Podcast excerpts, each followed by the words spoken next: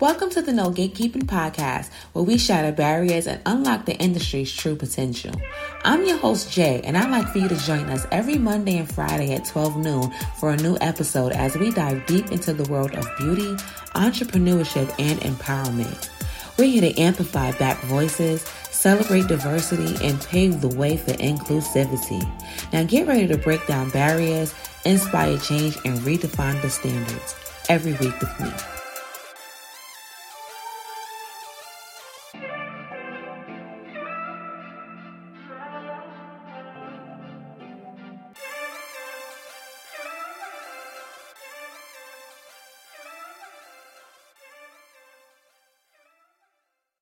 Welcome back to the No Gatekeeping Podcast. Today we're diving into the exciting world of entrepreneurship and breaking down the essential steps to starting your own business.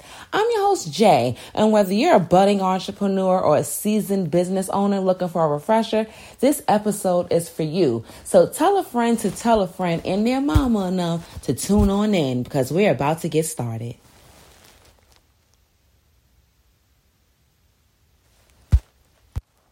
A lot of you all are here because of my beauty supply business and its success coming from a Black woman. You all want to know the ins and outs of this industry and how I got started so you can get started. And I want to dish that information out to you. I'm excited to provide you with all of those intricate details because, quite frankly, there needs to be more Black-owned beauty supply stores. There's a dire need for it. And I'm blackity black black. I'm so pro-Black that I've been marching and protesting since the age of six years old. Um, I've been going to the National Action Network since I was six years old, watching Reverend Al Sharpton preach because my father and him are good friends. I was a part of the Sharptones and everything else. So yes, I'm black black. And I think it's time for my Black people to win. It's our time. Beauty supply stores are a staple of the Black community. Think about it. When you think about your local beauty supply store, it's probably been there for years. It's been there since you were a child growing up. When I think about my local beauty supply store, I'm thinking about the beauty supply store that's on Graham Avenue in Bed-Stuy. I'm thinking about the beauty supply store that's on Fulton and Ocean. I'm thinking about the beauty supply store that's on Fulton Street in downtown Brooklyn. Those are three locations that I've always gone to as a child. From an adolescent to an adult growing up in Brooklyn, New York. They were staples in the community. The beauty supply store had everything. The beauty supply store is where everyone would go before everyone would go out on the weekends or the weekdays. You stop there for chapstick, mascara, hair, makeup, anything. It's there. This is a place where people stock up on hair care items like relaxers and edge control, extension, wigs, and a plethora of other items. The beauty supply store is very pivotal in the, the Black community. Now, when you go to your local beauty supply store, who owns it? Don't worry, I'll wait. Who owns that beauty supply store? I'm not talking about the girl that's ringing you up behind the register. No, not her. I'm talking about the one that's holding those wigs behind the counter that's telling you you can only try on two and then you have to purchase one. The one that goes in the back to get the wigs and the hair because they don't want anybody else going. The Black people can only stay at that register. Yeah, the Korean owners. That's who own it. The path for Black entrepreneurs to enter the segment has been riddled with roadblocks. We've run into so many difficulties finding hair care product distributors that that they, they give us so many egregious impediments to meet their needs, their requirements. Black-owned beauty supply stores can't get the products we need because distributors cater primarily to Korean-owned beauty supply stores. Yes, I said it. Yes. They require us to prepay for goods and pick them up rather than have them shipped. They limit all of our capabilities. Meanwhile, Sally's is not going through that. Your neighborhood beauty supply store, your local supply store is not having that issue. Do you know why? Because it's not Black owned. That's right. It's not Black owned. Korean Americans have cornered the market for decades. Decades ago, they cornered this market by controlling the manufacturing and the distribution and the retail hair extensions. listen, I mean, let's be real here. The hair extensions are the moneymaker of the industry. How many of us right now, show of hands, I, I'm have my hand up. Y'all can't see it, but my hand is up. We have weaving out here right now. That's the hair extensions, weave, wigs. Black owners saw the Korean wholesalers shut them out and only supply Korean retailers. We felt it. We were shunned away. And I've seen and experienced it firsthand. Some Korean wholesalers have denied and ignored my requests for products. Meanwhile, a new Korean-owned store opened up less than two miles away from me, had brands I couldn't get from the same exact supplier that I went to.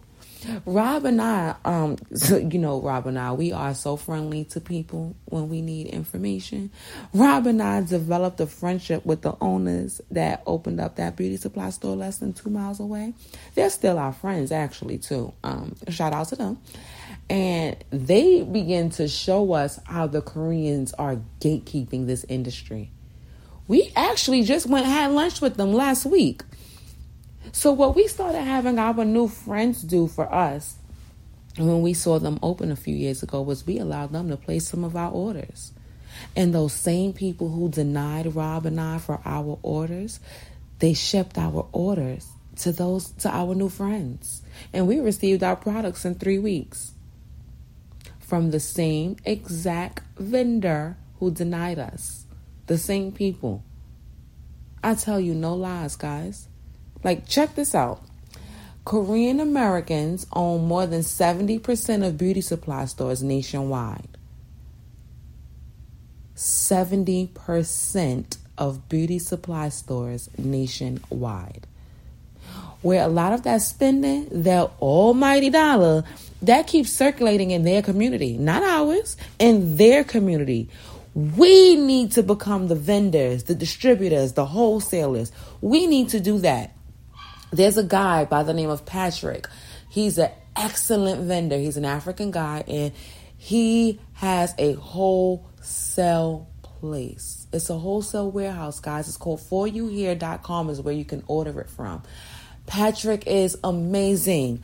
Get, get with people like Patrick because he is setting the standard. You're not going to knock Patrick out. Patrick that said, listen, I don't need to go to you. I'm going to start this on my own. Korean wholesalers, they, they actually deny any preferential treatment.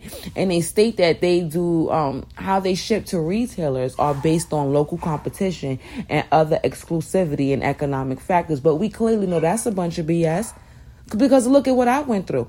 My friends opened up a month after me and was able to receive products that I was told I couldn't receive. So not only did they open up a month after me, you have to also think about how long I was there because my husband, Rob, built this location up with his bare hands. I mean, he put the flooring in. If you go to my Instagram, you'll see Rob did the flooring. He did the walls, everything with his bare hands. We didn't hire any contractors. We did every single thing ourselves. Everything. So many black people have gone into business and had to close up shop because they weren't able to get the products they needed. Now, let me give you some statistics real quick. If we're going to be real, can I be real with you? Babe, should I be real with them? Like, let me be real with them, right? Let me give you the real statistics and break this down for you. The beauty industry generates over one hundred billion dollars in revenue worldwide. The men's personal care market is projected to hit two hundred seventy-six point nine billion dollars by year twenty thirty. And the skincare lines are projected to generate up to one hundred seventy-seven billion dollars by year twenty twenty-five. That's next year. That's next year. Beauty companies spent an estimated seven point seven billion dollars on advertising in two thousand twenty-two alone. Okay? Cosmetic retailers reported seventeen point nine billion dollars in online sales. Now, you tell me where you stand in this because I'll tell you where I stand. I'll tell you where I stand. I want you to look at the people like Madam C J. Walker, because I stand with inventors like her. In the early nineteen hundreds, she was the first black millionaire. She created the Wonder Gro of Greece. She invented the hot comb that we all still use today. That hot comb that you see that's in your local beauty supply store selling for eleven dollars and ninety-nine cents. I'll sell it for seven dollars and ninety-nine cents in mine. I don't know. It just depends on your demographic and where you're located. But we still use that same hot comb today. That same hot comb that we use when we're in the beauty salons getting the lace front and they need to melt the scalp down and make it flat. That hot comb, when you're in a beauty supply store and you see that hot comb, I want you to say, thank you, Madam C J. Walker. Yes, thank her. She opened the first beauty school. How about Garrett Augustus Morgan? In nineteen oh nine, he created the first relaxer for African-American women's hair. Yes, a black person did that. How about in nineteen fifty-four, George E. Johnson created the permanent hair straightener for black men? Because you know black men couldn't have us looking fly without them looking fly. Or Lydia Newman, who invented the hairbrush in eighteen ninety-eight. You have people like Nubia Franklin, Marjorie Joyner, Sarah Spence Washington, all black inventors of the beauty industry. In the beauty industry. What about my girl Christina Jenkins, who developed the sew and weave hair technique? Listen, let me tell you something. That was a big game changer. That was a giant leap for the hair industry. You can give me a good bust down sewing any day of the week. Matter of fact, currently, right now, I'm rocking a thirty-inch bust-down sewing. A sewing can last you a good month or two. Shoot, sometimes even three months if you get in the wash and set with it in there, okay? Or my girls from the hood, listen, you know how we feel about the sewings, okay? And then we have um, Thora Stevens and in the late nineteen eighties, who changed the game with her patent for the new press and curling iron. Tell me, whose industry is it really? Is it theirs or is it ours? Why are we not dominating this industry? Or better yet, why are they gatekeeping our industry? They gatekeeping an industry that they didn't even start. Can you tell me why? Tell me, what are you going to do to change this? I'll tell you what you're going to do. You're going to join us every single week while we break down this industry here on the No Gatekeeping Podcast. You're going to face those fears and open that business. And let me tell you something real quick. I believe in you. In case no one else has said it before, I believe in you. And let's just say you don't want to open a beauty supply store. You want your own edge control. You want your own hair grease like Madam C J. Walker. You want your own flat irons. You want your own clothing boutique. You want your own nail salon. Listen, if you want it, you could achieve it. You can do anything you want. You can own your own everything. And I'm here to guide you. I'm here to help you pave the way for others, because you can and you will prosper. You will. So let's briefly go over what you need to do to get started. Let's get this business started. So when we come back each and every week, we can move accordingly, knowing this is already done, and you can utilize these episodes as a way to guide you along the way. And guys, check this out. First and foremost, starting a business is a walk in the park. That's easy peasy. Maintaining the business is what you need to learn in order to be successful. Anyone can start a business. Anyone. But does your business have a purpose? Does your business have a purpose? What does your business have that gives it that, that yeah, I want to work with her. I want to work with them. I love their product. I love their business. How does you stand out? How does your business stand out? Tell me. How you stand out from the rest? Because there's room for all of us. It's room for all of us. So if you have a friend that's in the same lane as you, doing the same thing as you, please don't see it as competition, because it's not copying or competition. There's room for us all. See it as a way to make yourself stand out. Like, man, how can I make my product or my business grasp the uh, consumer's attention? How can I get them to notice me? What can I do to stand out with it? Think of it that way. Having a clear purpose can be beneficial for your business in a various of ways. Purpose helps define your business's value, direction, and purpose help attract customers.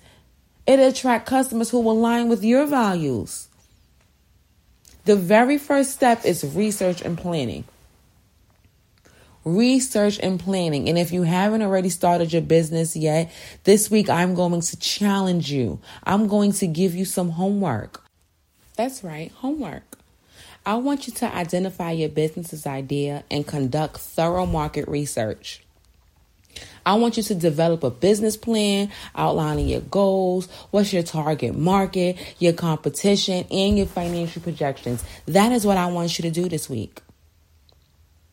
Because it's generally recommended to write a business plan before starting the business. It's like my grandmother used to say, it's important to know where you came from before you get to where you're going. Write that plan out or hire someone to write your business plan for you. That I will recommend for you to outsource if you're not a great writer. A well thought out business plan can help you clarify your business's idea, identify potential challenges, and it can also help you set realistic goals to be, oh, look, see, I'm getting tongue-tied, child. Oh, my goodness. It can also help you set realistic goals, to be quite honest. Okay?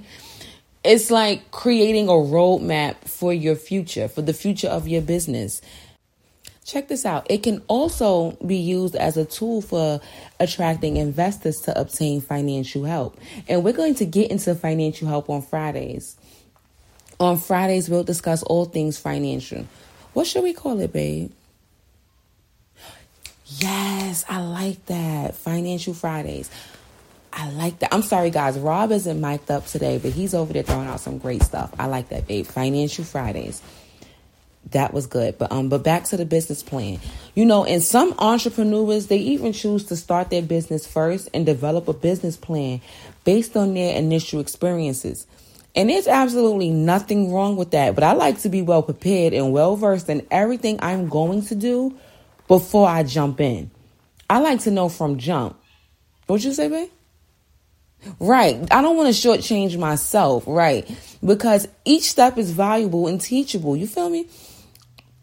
Each step is a learning lesson. Thank you, baby. And I want you all to get into the habit of always having a copy of your business plan accessible at all times. Save it as a P D F file to your iPhone. Save it as a, file, a P D F file to your iPad, to your computer. Get familiar with the information so you can eat it, breathe it. Like, this is knowledge that has to come off naturally to you when discussing it with other people. You may run into an investor who one day does not have time to read your entire business plan, but instead has time for a five-minute elevator pitch. And during that elevator pitch, you need to know enough about your business or your product or service to sell them on it. All of that information is included in your business plan, which is why I'm saying study it. This is why I'm saying to create a business plan. And I'm actually going to dedicate an episode to the structure of the business plan and business proposals. So make sure you tune in to that because that'll be a very great episode. Okay, and the next step um, in setting up your business is the legal the legal structure and registration, because you want to make sure you choose the right legal structure for your business, be it a sole proprietorship, an L L C, or corporation. You have to choose the right one for you. And family, this is important because there's businesses out there that's charging you to set up your business. They'll charge you about four hundred dollars to, I don't know, ranging up to five thousand dollars to set up something that you guys can do on your own. And guys, paying someone to do something you can do on your own is ridiculous. That's wasting money. It'll take you less than twenty minutes to do this on your own. And it won't even cost you as much. You can go to your own Secretary of State's website and file for your business license. Off the top of my head, I know the filing fee for Pennsylvania is one hundred twenty-five dollars a month. The filing fee for Georgia is one hundred dollars. Uh, New York is, thank you, baby, two hundred fifty dollars. California is seventy dollars. And here's a fun fact for you. There is no business taxes or business license needed in the state of Texas. Texas does not require a general business license, but they do ask that you register with the Secretary of State to obtain, to obtain a sales use and tax permit. How great is that? And that's just a few examples for you. But I do advise you to do the uh, the research in your own state and look into your Secretary of State's website. And before we go any further, I do want to mention tax I Ds are free.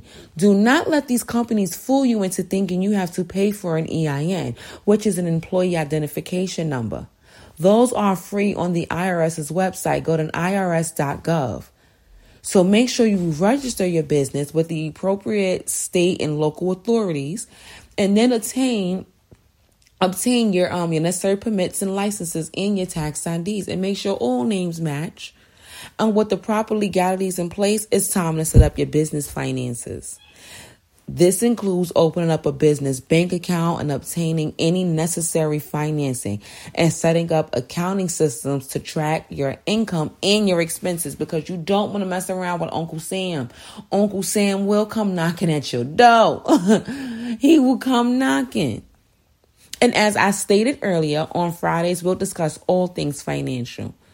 I'm, yes, as Rob came up with Financial Fridays, we will discuss all things financials. We'll discuss grants, because your girl has a book full of grants that's actually um for sale on Amazon. Shameless plug right here. I actually have a book available on Amazon called Funding My Black-Owned Business.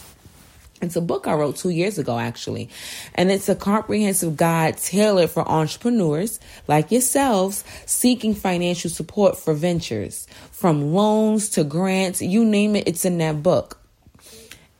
It's, it's there to help you guys. Like it, guys, I love this book so much because it has grants in every single state. And it also teaches you how to write a business proposal and a business plan. So I definitely suggest you pick that up. So be sure to tune in every Friday, because I think this Friday we'll jump right into setting up a business bank account so we can get those grants and loans deposited, because I'm very big on grants. I don't like to owe anybody. No, absolutely not. Once you give me this money, it's my money. This is mine, okay? Don't expect me to pay you a dime back. This is for the better of my black-owned business, and I'm going to take this free money and use it and spend it on my black-owned business while minding my black-owned business, okay? So make sure you tune in each and every Friday, because we will get into all things financials and all grants in every single state. And when you get into looking for locations and getting into operations, which is the next step, you want to choose a location that's suitable for your business, whether it's a physical storefront or a home-based business. If your home base is like online, or people sometimes sell out of their home, but you need something that's suitable. And if it's an online business or a home space business, make sure you create a space in your home that is specifically for your business. Your home business needs to have an office to be just that. So when the day is over, you can close that door and be done. Believe me, you do not want to create the chaos that Rob and I had before. Trust me. Because you still have to create some sort of a work-life balance with your business being at home. Because you don't want to create a burnout within yourself in that business that then you feel like, ugh, I give up. I don't even want to do this anymore. You have to learn when to walk away at the end of the day. And guys, listen, that's honestly all I have for you guys. I don't want to take up your whole day today. I just wanted to kick this off the right way so you know how we'll be getting into things each and every week, because this is very important to me as I know it is to you. So I thank you for tuning in to today's episode on the No Gatekeeping Podcast. And we hope you found these steps and this information helpful as you begin to embark on your entrepreneurial journey. And remember, starting a business requires dedication, perseverance, and careful planning. But with the right mindset and strategy, you could turn your dreams into a reality. Look at me. I am a living proof, and you are about to be also. So stay tuned for more empowering episodes. And remember, there is no gatekeeping on this podcast, okay? Until next time, everybody, I love you all.